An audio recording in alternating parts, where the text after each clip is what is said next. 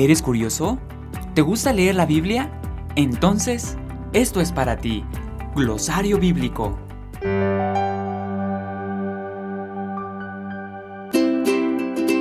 ¿Sabías que existe un solo pasaje de la Biblia que fue escrito directamente por Dios? Este pasaje se encuentra en Éxodo 20, 1 al 17, y fueron los 10 mandamientos. Desafortunadamente, estas primeras tablas de la ley fueron quebradas por Moisés cuando se airó con el pueblo, por lo que Dios le pidió que labrara otras y también que reescribiera la ley.